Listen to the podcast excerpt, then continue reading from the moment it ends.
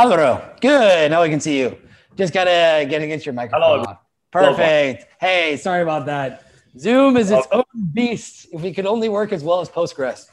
Um, anyway, great to have you. All right, so we're while we're just welcoming everybody in, get a little bit of music from our resident DJ. Um, and as always, thank you so much everybody for coming. We got a lot of people, a lot of folks signed up for this meetup. Uh, did not realize how much of a celebrity Alvaro is in the Postgres world, um, but very, very good to see the amount of interest in this topic. Um, and the amount of interest from really, really top people, I'd like to add as well. Um, got a lot of traction in Twitter, and a lot of folks have been sending me questions. Um, so we got a lot of stuff we want to get through today.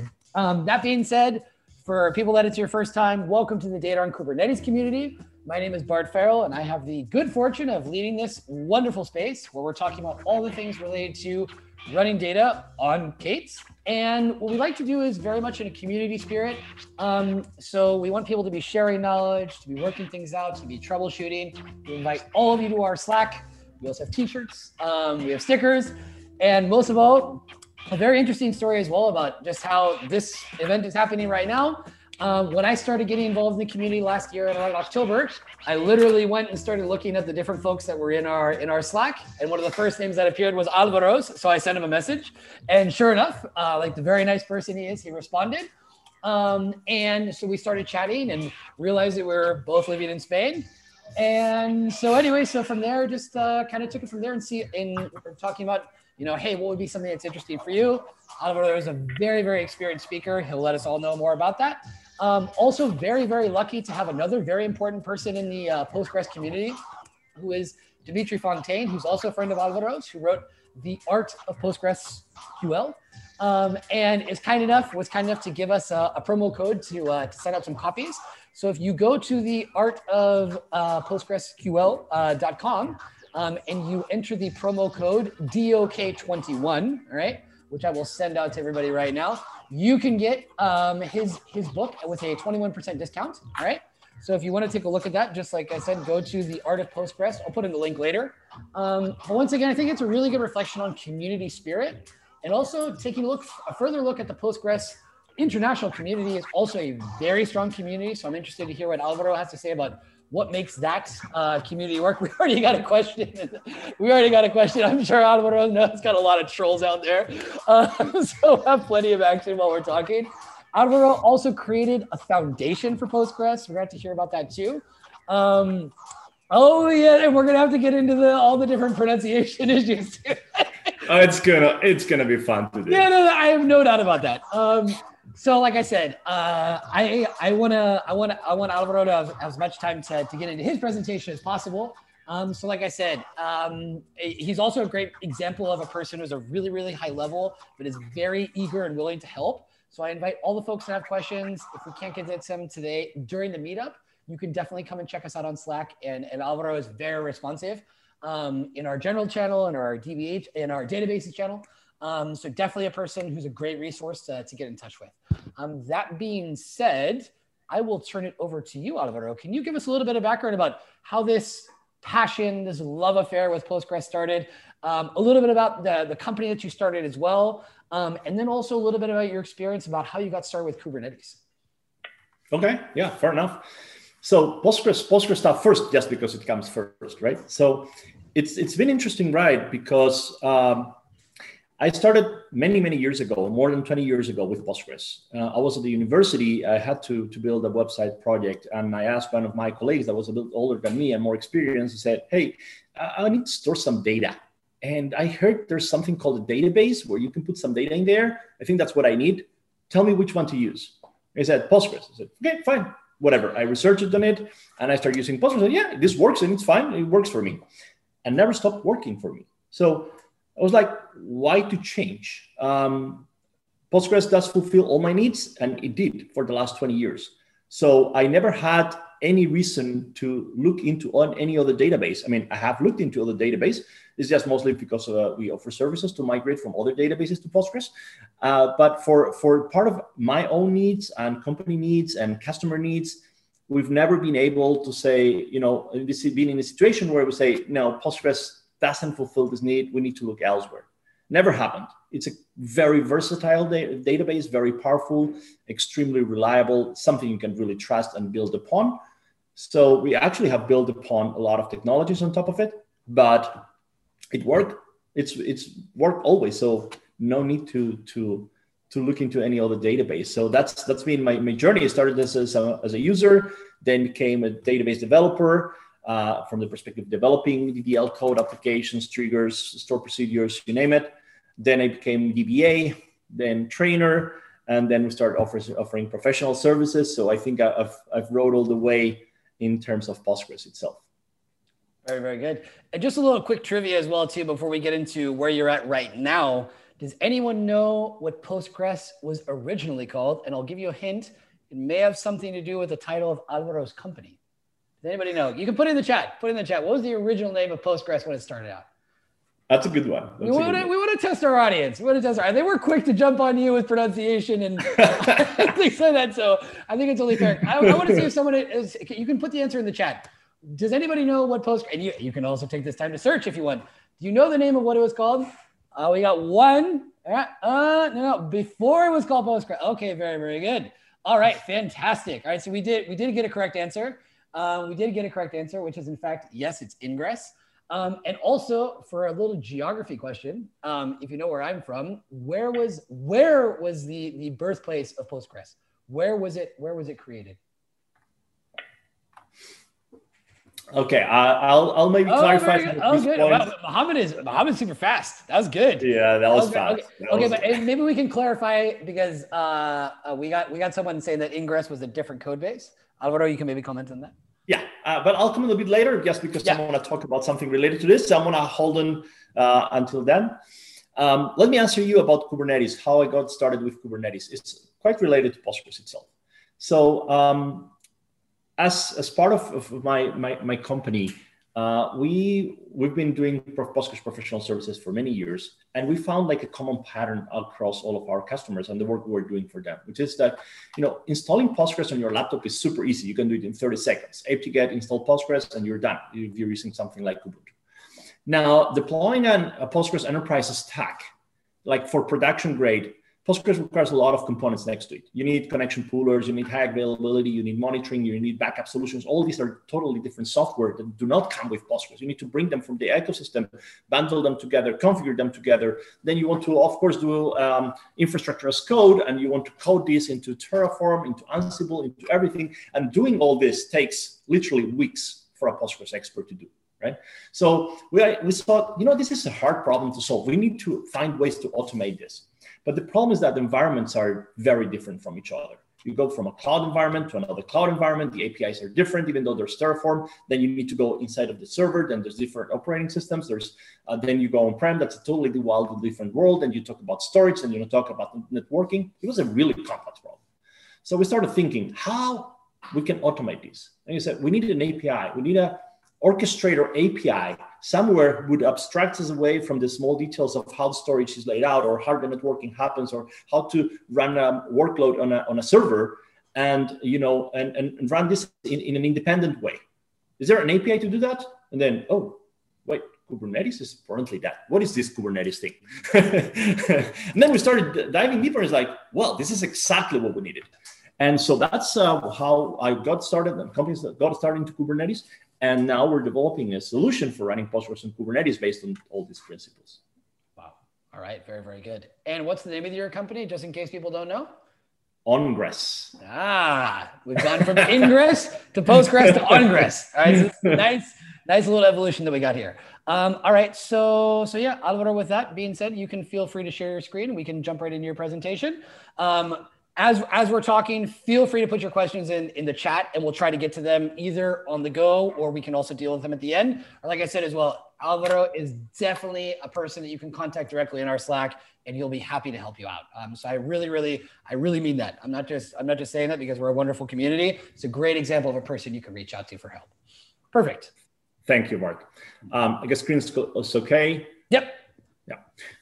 Um, feel free to interrupt me anytime. Um, actually, have tons of ideas here to cover today. But uh, you know, Bart, especially you will be monitoring the chat. If there's anything, just just you know, shout anytime. I'll be mm-hmm. happy to be interrupted. All right, so the compulsory uh, who am I slide, I'll keep it short. I run this company called Ongress, which uh, means on Postgres. So guess what we do? Uh, but apart from offering professional services like, like support and, and uh, consulting and training, we actually do a lot of R&D, research and development of Postgres. We try to innovate in Postgres. And today is precisely about Postgres innovation. I'm going to talk about this. Um, other than that, as Bart well mentioned, I do a lot of community work. I participate in Postgres community. I help found a, a nonprofit foundation in Spain with international goals uh, to promote and develop Postgres. Um, and uh, well, I'm also an Amazon data hero. So I'm, I've been working in the Postgres way, uh, cloud approach, Kubernetes. I try to learn a little bit about everything. So before diving into the, the topic that brings us today, we need to, we need to, Bart, um, I'm sorry about this, but we really need to set something straight, okay? Do it. First of all, let's clarify how to pronounce Postgres. Yes. Okay, so the official name is PostgreSQL, which is pronounced PostgreSQL, right? So post, like a blog post, that, that should be easy. By the way, I, am I'm, I'm talking about pronunciation and I'm not, not, not, a native English speaker, so I might get it totally wrong, but bear with me. So post, like pause, that's easy. Gress, it goes after that. Uh, the E sounds like in best, so it's not like postgrass. So some people slightly pronounce it like that way. That's probably okay, as long as then you go with the Q and L. They are pronounced like if they were individual letters. So it's not PostgreSQL, it's PostgreSQL, right? Easy.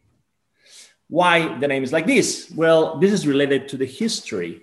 Postgres is postgres. So after Gres, and this Gres comes from come from Ingres. That was part of the question that uh, was asked before uh, by Bart in chat, right? So uh, it is a database that was created based on some of the underlying principles of Ingres by part of the team that was building Ingres. It was uh, it started as a, as a certainly different code base, but it started that way. So Postgres means after Ingres or post Ingres. Now I understand that sometimes PostgreSQL it's a bit hard to pronounce. So it's also accepted if you just say Postgres. I actually prefer this term. It's just because it's easier. We're, we're lean, right? Let's be lean. Let's just say Postgres and we're done. So this is the important thing to understand how to pronounce Postgres. But still, some people are confused. So let's also learn how not to pronounce Postgres. Okay. The first, I would say it's even offensive, right? So please don't use it. And a lot of people do, but please don't say Postgre Note that there's no S at the end. This, you know, maybe in, in, in the south of Spain, Andalusia may be acceptable because they speak a lot like this, right? But for the most part, try not to do this. And especially, especially, especially, please don't say postre because that in Spanish especially means totally different thing, right? That's dessert. So that's what we eat after lunch or dinner. So no, definitely not Postgre, not Postre, just Postgres or PostgreSQL if you want to be more formal. Are we good with this? I'm pretty good. Oh, and here now we got a comment from Nikolai saying Postgria is very common in Russia. So there's yeah. international ways of approaching this, not Postgre. All right, so let's let's go. Let's go. Um, Kelsey Hightower, he's he's very well known, right? Especially in Kubernetes land. He said recently that Postgres is boring, and this is not a bad thing. Uh, you want to have in production boring technologies, and boring means that it's something that you need to be heading all the way, way, way around. Yeah, they, they just work, right? Uh, they're well known. Um, they're proven tools. And Postgres is exactly that. It's this database, extremely reliable. It's, it's something you can trust. It's, it's something that will very likely not uh, let you down. It's, it's, it's hard as rock. It's rock solid. So this is a boring technology. And it's been so for the last 30 years. And that's great. But that doesn't mean we cannot bring innovation.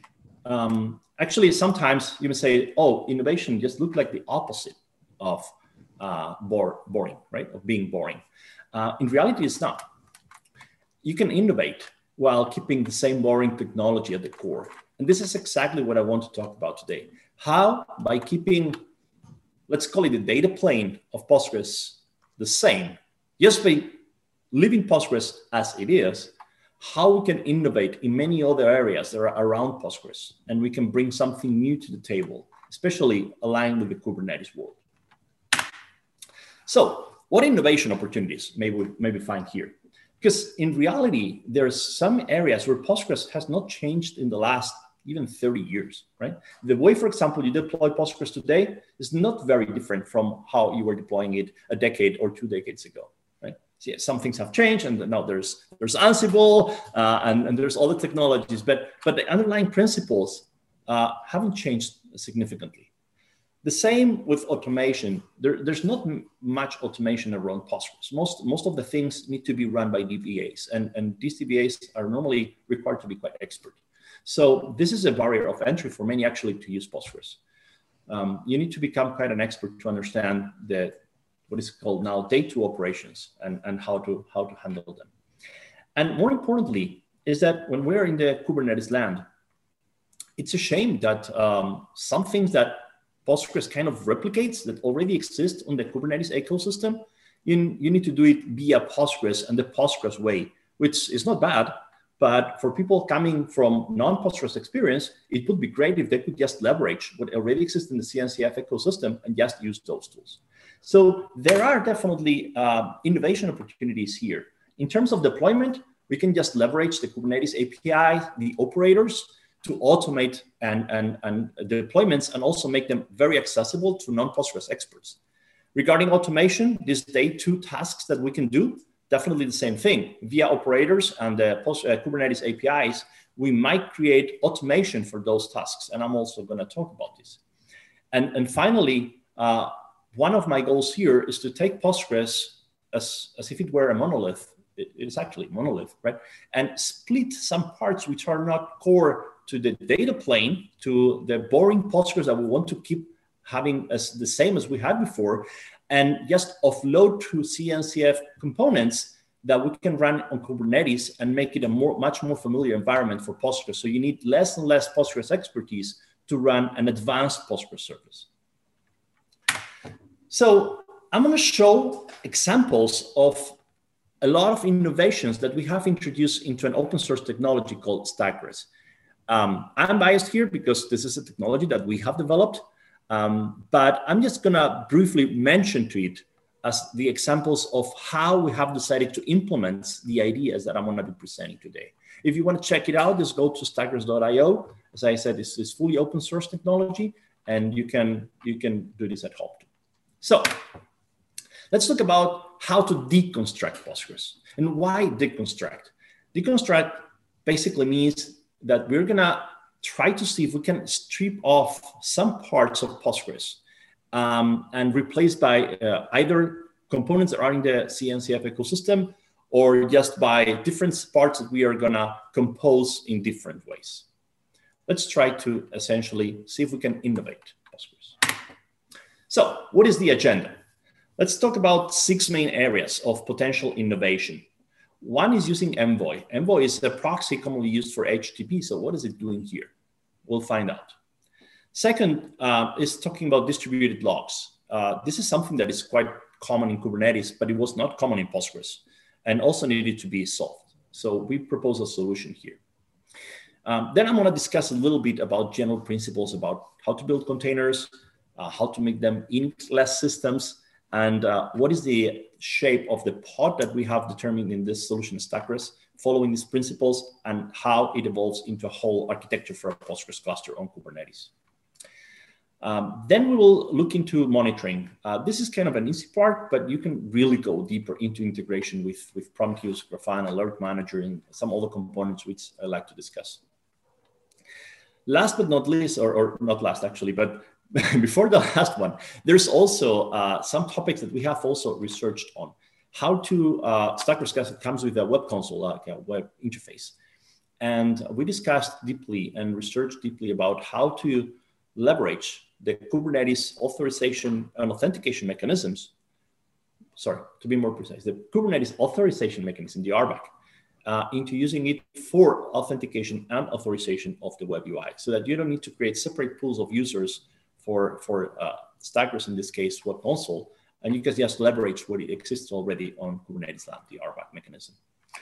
And last but not least, I want to talk about Postgres uh, expert tasks, uh, day two operations that can be automated via Kubernetes. And this is what I called the cloud nativization of Postgres DBA operations. Probably my pronunciation here is, is terrible, but I hope you get the point. So let's look at Envoy.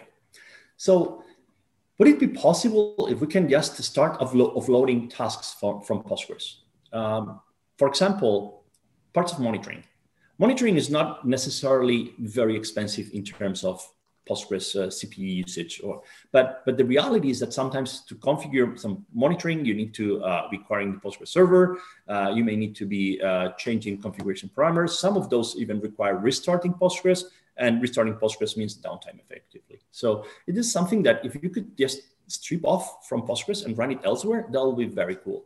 But there are some other parts which uh, are, which are actually quite CPU intensive. And one of those, for example, is SSL.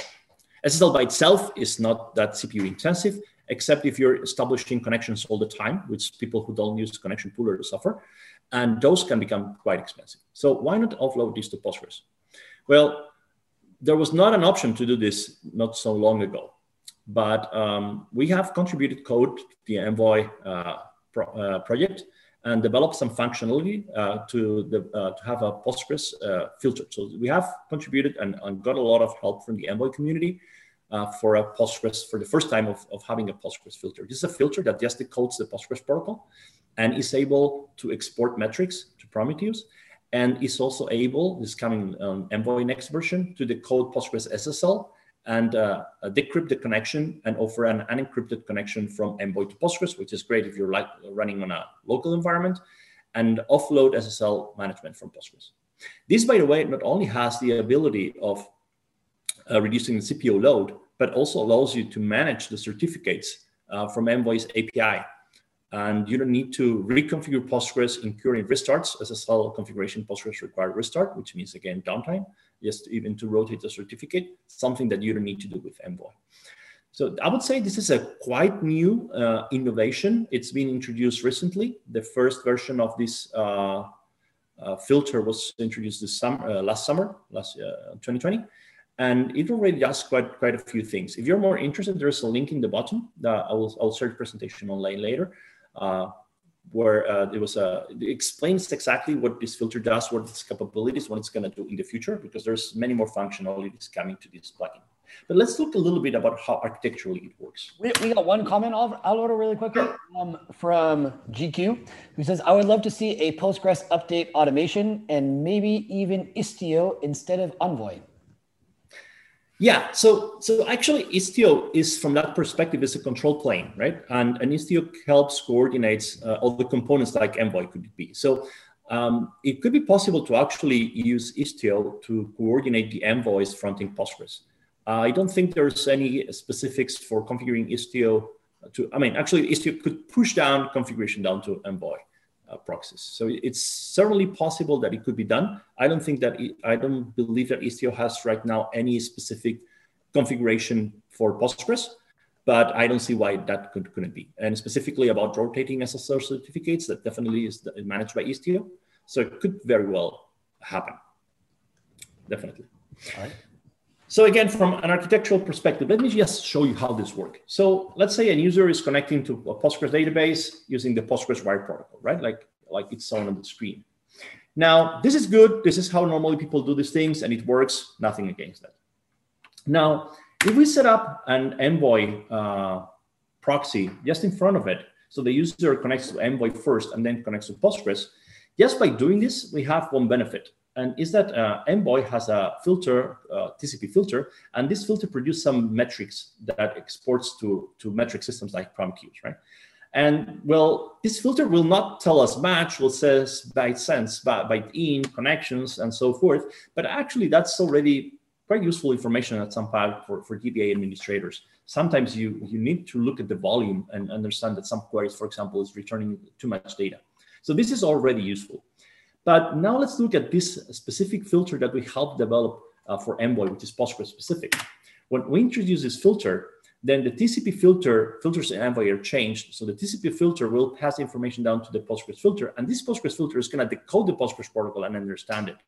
And then it's going to be able to push further metrics to Prometheus. And in this case, these metrics are quite specific to Postgres because it already understands the protocol. So it sends metrics about connections per second, transactions per second, inserts per second, updates per second, uh, rollbacks per second, errors per second, you name it right? So with all these metrics, then you can go to Prometheus Grafana and get real-time graphs, graphs and, and metrics about Postgres operations happening inside of the cluster. But this is all Postgres without even knowing about it. You don't need to query Postgres. You need to connect to Postgres. You don't need to configure anything in Postgres. It's totally transparent and free uh, from Postgres. And now let's look at what happens if we introduce the, the new SSL development that is coming with the next Envoy version, which uh, supports the coding SSL too. So this is an extension called Start TLS. Um, and these, the code's also Postgres SSL. SSL Postgres runs at layer seven of the OSI layer, not level four. That's why it's, it's application SSL. That's why it needs a, like a different setup. But this is able to decode the SSL protocol. So if you're running like in this uh, in the screen, you can see uh, everything that's a sidecar to Postgres inside the same pod. You're connecting to Postgres via Unix domain sockets, which obviously needs not to be encrypted whereas you're ex exposing an encrypted connection to the outside and you're letting Envoy not only the, uh, handle all the SSL load, but also handling the certificate and key management, which is a, which is a complicated problem, which again, you can manage from Envoy's API and all this without touching Postgres. So Envoy is pretty good at being a proxy, at exporting metrics and handling SSL. Let Envoy do this and let Postgres focus on the boring part. This is again uh, why I mentioned this is an important innovation where uh, we're offloading parts from Postgres and making them more cloud native because Envoy is well known in the obviously cloud native ecosystem. This is kind of how it looks like. Um, again, I'm referring in this case to, to. This is a web UI, comes with some monitoring console. And this is an example of how the metrics are exported to uh, from uh, the Envoy filter to Postgres. You have here uh, sessions encrypted and encrypted and loggings. And this is real-time information you get from Envoy at zero cost for Postgres. Let's look at the next one, distributed logs. So let's imagine you have a 12 node Postgres cluster and uh, there's been some event, uh, there's been some production incident and you need to try to troubleshoot, write your uh, RCA. And well, what do you do? Well, you SSH the first node, CD to the directory logs, uh, grab them, AWK, uh, filter them, dump to CSV, uh, find whatever you're looking for. Then, oh, yeah, this happened on the other node. Then you go to the other node, you repeat the same process, you get it, right? It's quite cumbersome. But that's how pretty much is done today. What if we could just, you know, have all the logs on a central place? There's tools for doing this, uh, but they involve a lot of moving components uh, and they're not Postgres specialized, right? Sometimes the logs are also kept local. So what if the log partition fills? And this can happen if you misconfigure Postgres. Uh, for example, you start logging all statements uh, that come to the database on a highly traffic database. You can you can fill up the, the partition with logs. So there's there's a few problems. And, and then what if you want to query these logs with advanced advanced tools? Sometimes Unix tools, I love Unix command line tools, they're great. But what if you you know want to use more advanced tools like SQL, right? Um, like for example, and, and if I'm sure you're all SQL experts, but even if you're not, uh, Dimitri's book is a great resource to learn a lot about SQL, right? So you can query your logs with SQL. If you could do that, that would be amazing. Oh, one quick question. Um, sure. Can Envoy do connection pooling? Hmm. That's a very good one. Uh, it can do, but not for Postgres, not for TCP. But that's something that is on the roadmap it's not set set on stone when that will be developed. It's something that a lot of people want to have it developed, and I think we'll land at some point. Okay, perfect. Phosphorus filter. Right. So let's look at how we can do distributed logs on Postgres on Kubernetes. So let's say we have a pod with Postgres container and it has some logs. Let's now take these logs and uh, dump them into CSV format. It's something that you can do easily with Postgres. It's configured to, to dump the logs in CSV format. It's a documented, well-known uh, structure schema. So that, that's easy. And now let's look into the CNCF ecosystem. We want to capture the logs from the CSV files and push it outside of the, of the pod. Uh, do you know any tool to do this? Well, there's, for example, Fluent Bit, which is a quite lightweight agent that does exactly that. So there's no need to reinvent the wheel. Let's just take Fluent Bit and process these logs, add some additional metadata, and, and get, uh, get them out of this uh, pod. So that's what we have done in Instacrest. And then after they've been processed by Fluent Bit, we send them to a central location, which we call a distributed log server, which contains FluentD. Again, another CNCF project that is uh, very good for collecting information such as logs and which connects well with Fluent Bit. So they cooperate. And here we can receive the logs sent by Fluent Bits from potentially many pods, definitely all the pods that make up the cluster. But this is even a multi-tenant architecture, so you can even receive the logs from multiple clusters. So all the pods from potentially multiple clusters can go to the same FluentD where we collect them all. Now, what do we do with all these logs? One option would be to use a database to store these logs. We could store them on, on text files, but that will not take us very far. So we could use a database. Obviously, everybody would say that NoSQL databases are more suitable for this task, but I don't think so. I think we can use very well relational databases for this task, and that will give us even SQL. So uh, let's use a relational database that does SQL. Do you know anyone? Well, I, I know a database that, that thinks very well. So why not use Postgres? But then someone will say, oh, you know, but Postgres is going to be very slow. It's not going to be able to accommodate the lot. If you have a really uh, heavy traffic website, uh, sorry, a database, you're going to need something else. Postgres is not going to be enough. I'll say, okay, let's do partitioning. Yeah, still not enough. So actually logs are kind of a time series data. So why not just use one of the fantastic tools for doing time series data on Postgres, like the timescale DB extension, and just store the logs on Postgres plus timescale. And that's exactly what we do. So we take the logs that come from all these pods, from all these clusters, go through FluentD, and then FluentD turns them into SQL statements that are inserted into a Postgres plus timescale database. And then we store them on physical media.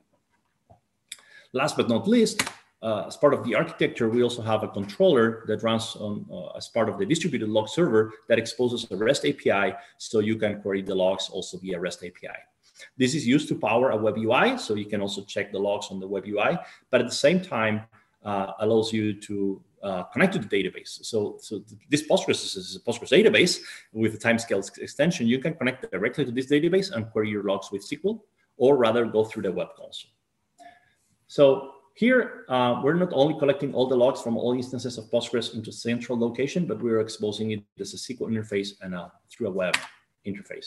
The web interface looks uh, similar to this, so um, it, it's it's quite powerful. You can see the logs from all clusters, from all pods. You can uh, do full text search in them. You can select columns. You can filter. Well, you know you know the stuff. It's, it's quite practical. The main features that this support right now is Postgres and Patroni logs. Patroni is the software used for high availability. Uh, PG Bouncer is coming down the line. It is multi-tenant, so you can use a single distributed uh, server for many uh, potential clusters within a StackGres cluster. And as I mentioned, you can query with uh, SQL or the web console. And about timescale, we're using uh, Apache 2 licensed version of timescale. Um, and uh, well, it partitions the logs by, by timestamp. This is pretty obvious. And it's also uh, very useful here, timescale, to do partition pruning. So uh, the StackGres with these distributed logs also supports uh, life cycle and retention for the logs. And in this case, it's quite easy to implement thanks to the functionality that timescale brings into partition pruning. Makes this very simple. One quick question, Alvaro, um, from uh, Jose. He asked, uh, are you installing some extensions by default? Uh, so the distributed server uh, is slightly different from the rest of the pods, uh, and basically is because it installs timescale extension. For any other cluster, no, there's no extension installed by default, but there are several extensions available, which uh, you can install if you want. So that's optional. Okay. All right, let's look at the next one.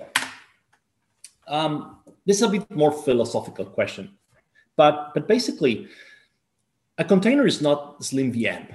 And, and I've seen quite a few implementations of, of Postgres on Kubernetes where, you know, just take like what was in the past a big fat VM and, you know, put it down into a container. And then you're running like a one gigabyte container with Postgres and an init system and SSHD and uh, PG Bouncer if you want connection pooling and the uh, metric systems, exporters, and, and all those elements inside. That, that's not how containers are supposed to be. Containers are supposed to be a hierarchy of process with, with a single root, with no init system, because uh, you can and you should set up probes for those containers. And the probes are, are made to ensure that your process is running and is performing well. And if you have multiple processes, the operation, either you can do it or, or these probes are quite complicated. You cannot monitor them appropriately by the means that Kubernetes system uh, allows you to do, right? So uh, I would say it's an anti-pattern and you should not use it. Instead, you should use containers. So let's look at, in this case, again, falling back into StackGres, how we have done this. Let me show you a little bit how the architecture of the pod that we have uh, came up with.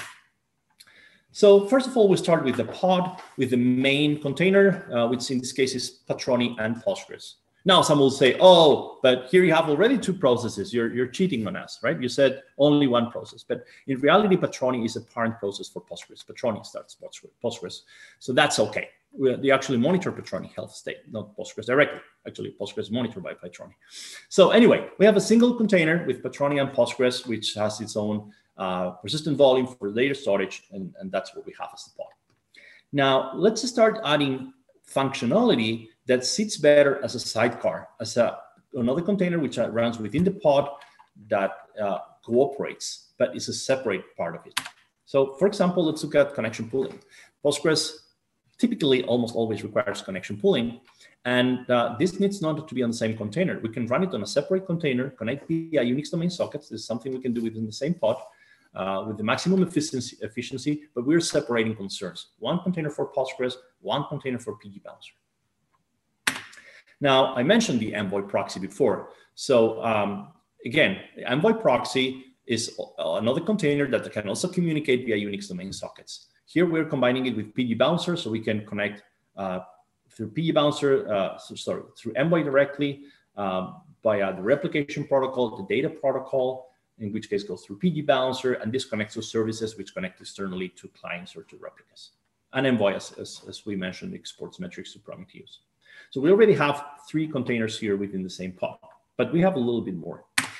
We have a, another container called Postgres util. Postgres, Postgres util contains administration utilities for Postgres. They're in a separate container because you don't need them on the main container. You can just have it on a separate container, and this will eventually be turned into ephemeral containers, which is a, a new supported feature in Kubernetes. So uh, it will be even more interesting. Then we have as a separate sidecar the Postgres exporter, which exports metrics to Postgres and, and PG Bouncer metrics to Prometheus. And uh, we have Fluent Bit that I also already mentioned before. We have, from time to time, we have backups. So uh, StackGres also supports automatic backups. And when they're created, they're created as a job, which is technically kind of a container that also runs inside of the pod. And last but not least, we have in StackGres, we run uh, operator hierarchy. So we have the main controller, and then there's what we call local pod controllers, which are small operators that deal with the Kubernetes API and also perform maintenance tasks that are local to the pod. So this is the full picture of how a pod looks like in, in StackGres, where we have the main container and all these sidecars. And we believe this is a much better pattern than having a, a fat container with an init system with SSH there, uh, with many other components that you really don't need to run the main task. And this leads to slimmer containers, to more secure containers, and to separation of concerns, which makes the build process and security around it much, much clearer. Now, how do we take this to the full architecture of a cluster? This is just for illustration purposes, but basically this pod is the basic unit. And then we can have many pods per cluster, right? The, the, the primary and, and several replicas, in this case, three. So here we have these three pods. Now, these three pods, in order to connect to them, there is a set of services, like Kubernetes services exposed. So we have a, a primary service, which connects always to the master, wherever it is. Um, there's uh, high availability supported, and we will route appropriately to the to the pod that is uh, master at any time. And there are service replicas and load balance across the services, like lots of replicas. Then we have this distributed log server that I just mentioned before, and I explained, and it connects via Fluent Bit to FluentD and ships all the logs from all the pods. And then we have the operator itself, which is a StackGres controller, which also comes with a REST API. Um, and the REST API is also used to power the StackGres web interface. So this is a whole architecture. It's it's uh, it has a lot of parts there, but they are required and they follow these principles of separation of concerns. And again, we believe this is a, a quite unique architecture to configuring Postgres on uh, Kubernetes. Let's look at uh, one that is more um, use, uh, more usual, I would say, in the Kubernetes world is integrating with Prometheus and Grafana. Surely this is something that you know is not a big deal. However, the good thing about doing this for Postgres is to use the specialized knowledge for Postgres and customizing it. So, so basically, you know, uh, you may want to configure specifically the Postgres exporter, the PG bouncer exporter. You should create custom uh, Grafana dashboards to, to build exactly those dashboards that you want to have for Postgres. Uh, customize the queries to, to gather the information that you want to show in the monitoring part. Uh, configure uh, pre-configure alerts for alert managers, so they alert you about conditions about Postgres. For example, you know the the uh, tuple freezing and, and uh, bloat and all the problems that frequently occur in Postgres. And finally, embedded on the web console. So this is how it looks like. Again, the implementation that we have performed. I'm just using this for illustration purposes of how we have integrated custom dashboards and alerts into, into the software by integrating with Prometheus and Grafana Alert Manager. Um, another area of potential innovation here is well, first of all, it's actually the web console, right? So uh, if we have a web console like this, there's not so many management web UIs for Postgres. There are for development, for, for DDL, for queries, but not as for not that many for cluster management. This is a, a full web UI for cluster management. Now, if you think about it, this kind of web interfaces, especially in the Kubernetes world, how, how do we authenticate the users? How do we create the users? most typically you will create a separate pool of users, which is different from the one you have in Kubernetes and use it for authentication. And this is, we believe this is quite cumbersome. So instead we have developed a mechanism that leverages Kubernetes um, RBAC mechanism for, for user authentication and authorization on this web interface. So let's look at how it works.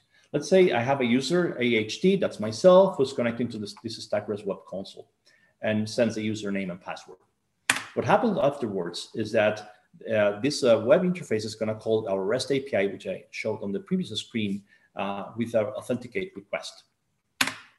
This uh, REST API is going to query a secret that exists on Kubernetes. So it's going to query the Kubernetes API and look for a secret that looks like what you've seen in the screen and say, hey, is there, is there a username called AHT? And if so, give me the credentials. And uh, you can see here that there's a StackGres username and a Kubernetes username, just in case you want them to differ to be different. Otherwise, you can just keep it the same. So this is a standard secret you create with the standard Kubernetes tools, and we'll create, uh, we'll have the credentials that you want there. And then if everything's correct, the system will, uh, the REST API will validate your credentials, and then will emit a JWT token, a JOT token, that uh, will be used for authentication from the web console. This JOT token will contain inside a reference to the Kubernetes username that is used for um, user authorization. Once you have this, you can finally issue operations from the web console to perform any given operation. And this operation will in turn call Kubernetes using a special header called impersonate user. And it will pass the username that we got from the JOT token to impersonate that user and make the call to Kubernetes as if we were that user. In other words, Kubernetes will allow this operation with, uh, based on the permissions that the user really has. So basically, even though this may sound so complicated, what you see is that just by creating a secret, Kubernetes secret, which is quite a standard tool in Kubernetes, obviously, you can create users for the web interface and they will have the same permissions as they have via the console, the command line, uh, via the permissions that you have granted, via the RBAC mechanism to this very same user. And last but not least, let me speak about what uh, we call the cloud nativization of the Postgres DBA operations. One of the goals that we have here is to try to widen the Postgres user base. Uh, Postgres is, is, is, a, is the database. I love it. What can I say, right, about it? But um, not a lot of people are experts in Postgres. And to really run a production cluster, you need a lot of expertise. It's not that it's super easy to manage. So that's that presents a problem, right? It requires a lot of knowledge. Um, but at the same time, many tasks that you need to perform for Postgres maintenance could be automate, automated, especially on Kubernetes because of the APIs. So what we have done here is to try to take most some of the most frequent operations that are available in Postgres and try to automate them and encode them in a way, uh, typically using CRDs, uh, which is a standard Kubernetes mechanism, as you all know, which is quite well known to the Kubernetes user. In other words, we want to make, if you're a Kubernetes administrator, Kubernetes user with enough knowledge to write a few YAMLs, then we want you to become immediately also Postgres expert. We are going to bake all the uh, knowledge that Postgres requires, automate the operations, and then you just need to write a YAML uh, to do that. So let's look at an example. And this is an example of uh, something that is coming on version 1.0 is what we call SGDBOps, StackGres Database Operations. So just write the YAML that looks exactly what we see on the screen. You specify uh, metadata for the operation and then a specification, say which cluster you want to operate in and which kind of operation you want to you want to you want to take. Let's say, for example, you want to take a backup, manual backup. It also supports automatic backup. So let's say you want to take a manual backup whenever you want. So just write the YAML file and execute it via kubectl, uh, right?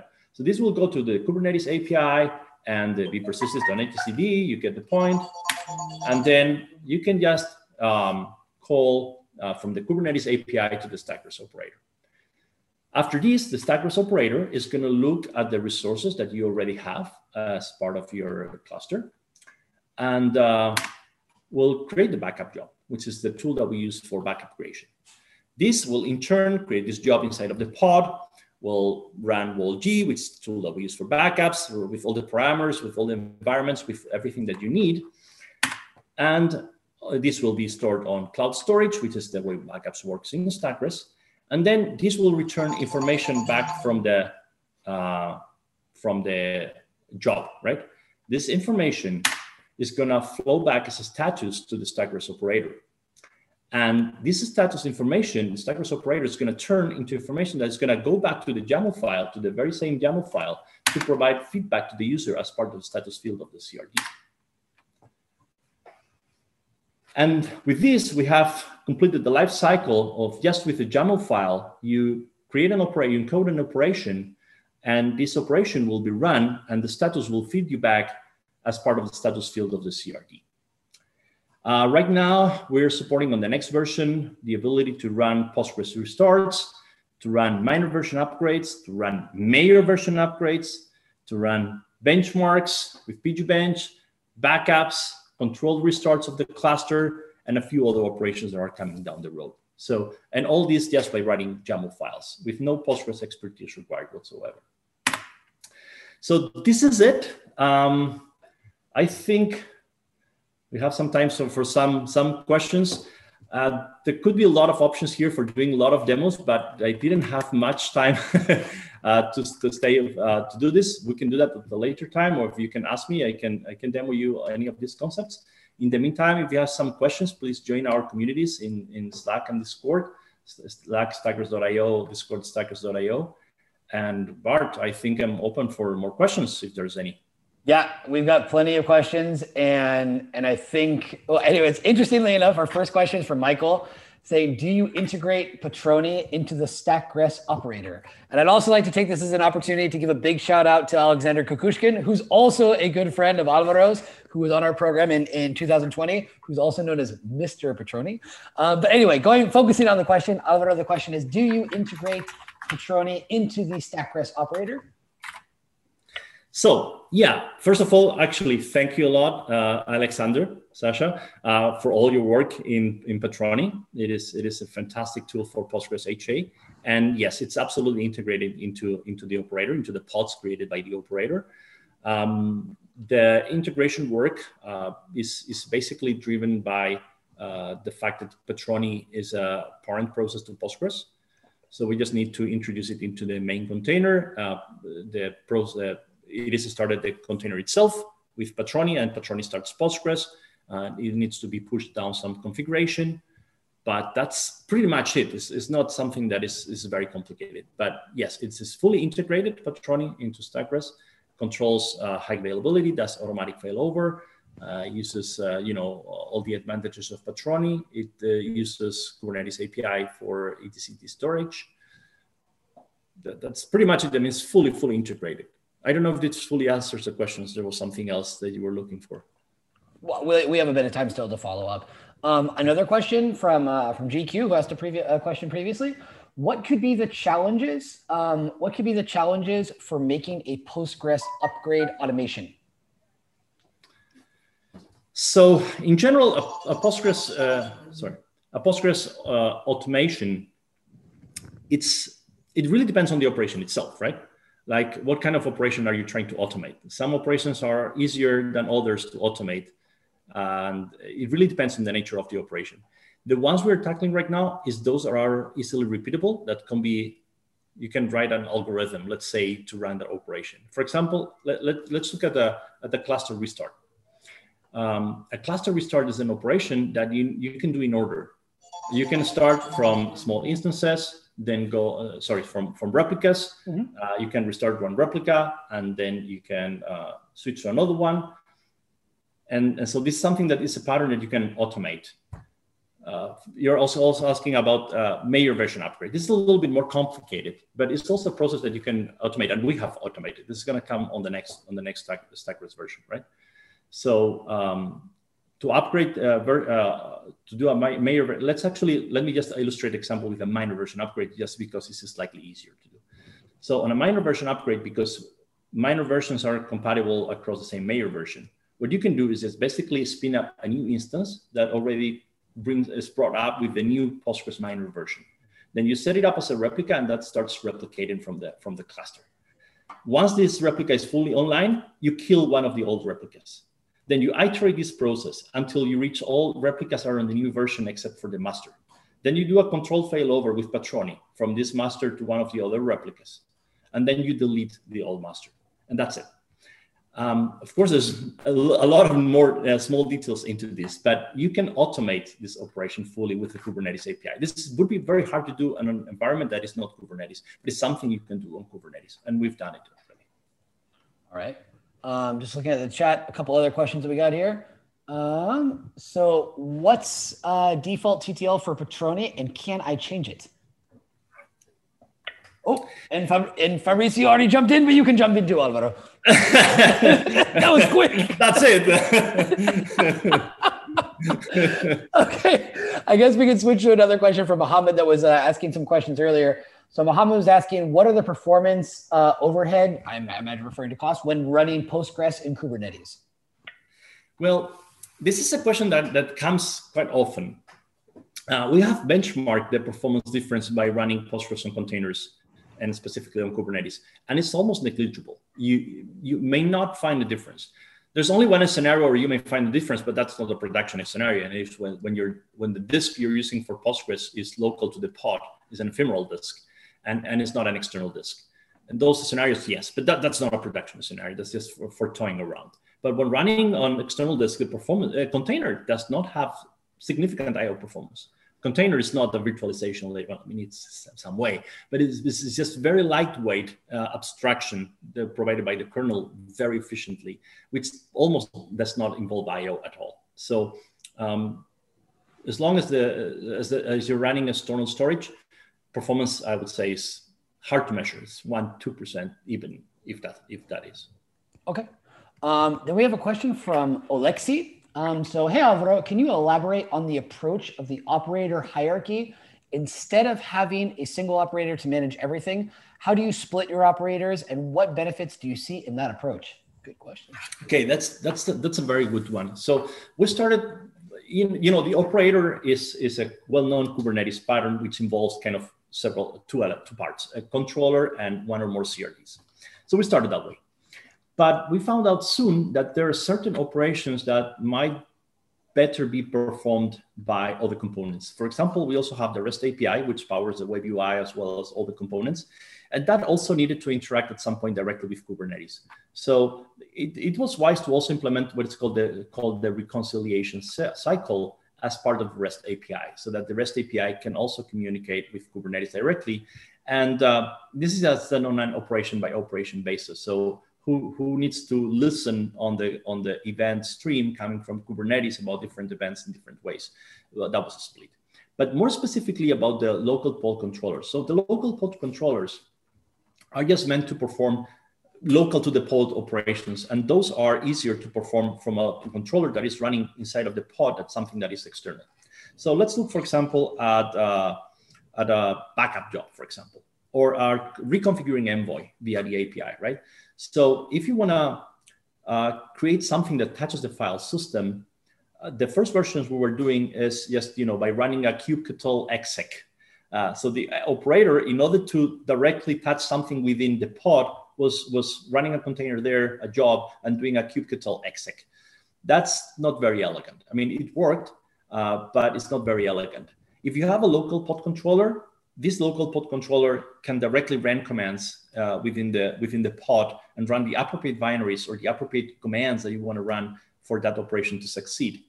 Now, you could create the, the main controller could communicate with the local pod controller you know, to communicate the actions that you need to run. But it's actually much better to communicate via the Kubernetes API. So the local pod controller could just be listening to a subset of the operations that you want to uh, listen to uh, via the reconciliation cycle and just act on them. So you already have this communication bus established, and that's already Kubernetes.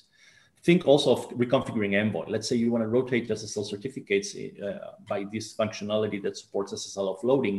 Uh, well, that could also done from the main controller, but you, you can you can have this uh, gRPC interface on the local pod controller and talk directly to the envoy, which is next to you.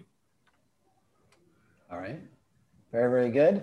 Uh, we're pretty much on the, we're pretty much out of time for, for the hour that we had scheduled. That being said, as you can see, Alvaro is extremely efficient and thorough at answering questions, also extremely efficient and thorough in giving a presentation. Um, do you have any other talks or conferences planned for this year? Obviously, we understand it's a, kind of a complicated year, but particularly maybe we can talk about something that's going to happen in Ibiza in June.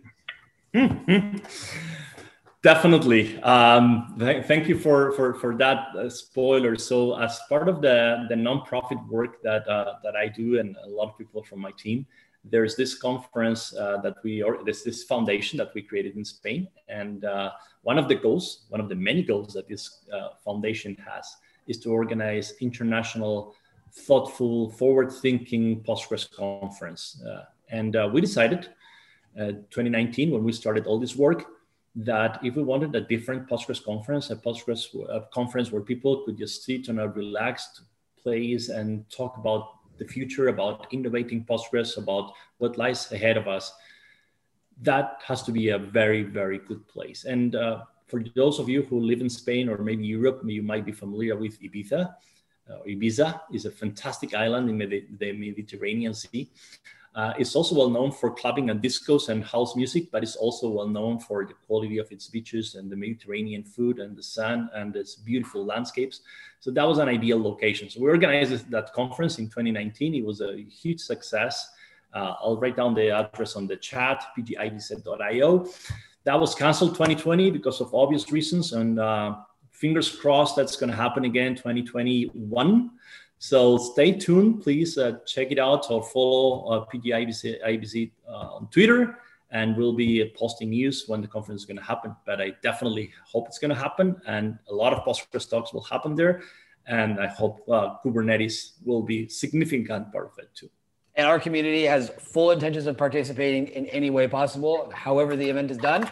And I think it's also interesting too that you were mentioning that you know that we don't find maybe as many experts in in Postgres as perhaps that we see in, in other kinds of databases. So I think that's why it's very, very important that these things do happen. However, if you don't know a lot about the history of, of Postgres, as we were talking earlier about uh, Ingres and in the early days in, in, in Berkeley in California in the 80s, and then moving on to the first release in the 90s, which I believe was 1996, 1996, 1997, when it was officially released as, as Postgres. Um, but, uh, but like I said, the if you if you look at the material and, and you see how the community has operated independently for such a long period of time, um, I think it is a very very interesting use case of how these things can be done. Um, that being said, I, I think that in terms of what we were able to accomplish in an hour, this is definitely one of our more productive meetups. Um, had some good questions, but like I said, you definitely need to reach out to Alvaro, whether it's in the uh, Slack, whether it's in our Slack, whether it's on Twitter it's the all the people that we've talked to in the in the Postgres world. Dimitri Fontaine was super quick to, to jump in and, and offer us a promo code. um, for the people that were attending today. Um, and also to be able to, to give away one of his uh, one of his books, The Art of Postgres, uh, PostgreSQL. Um, so we'll be happily giving that away uh, in the in the coming week.